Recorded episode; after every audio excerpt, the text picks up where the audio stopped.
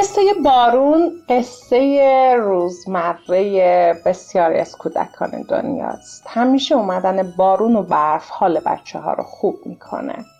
اما برای لذت بردن از بارش بارون مقدماتی لازمه. باید آماده شد و سراغ بارون رفت. چتر رو برداشت، بارونی رو برداشت، چکمه ها رو پوشید و این آماده شدن، مهیا شدن برای لذت بردن یک مهارت زیستیه.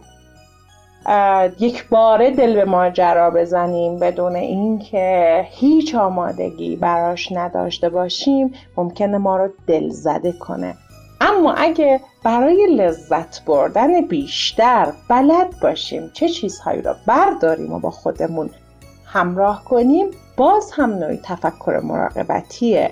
از خودمون مراقبت کنیم، از لذت‌ها مراقبت کنیم، از موقعیت‌ها لذت ببریم.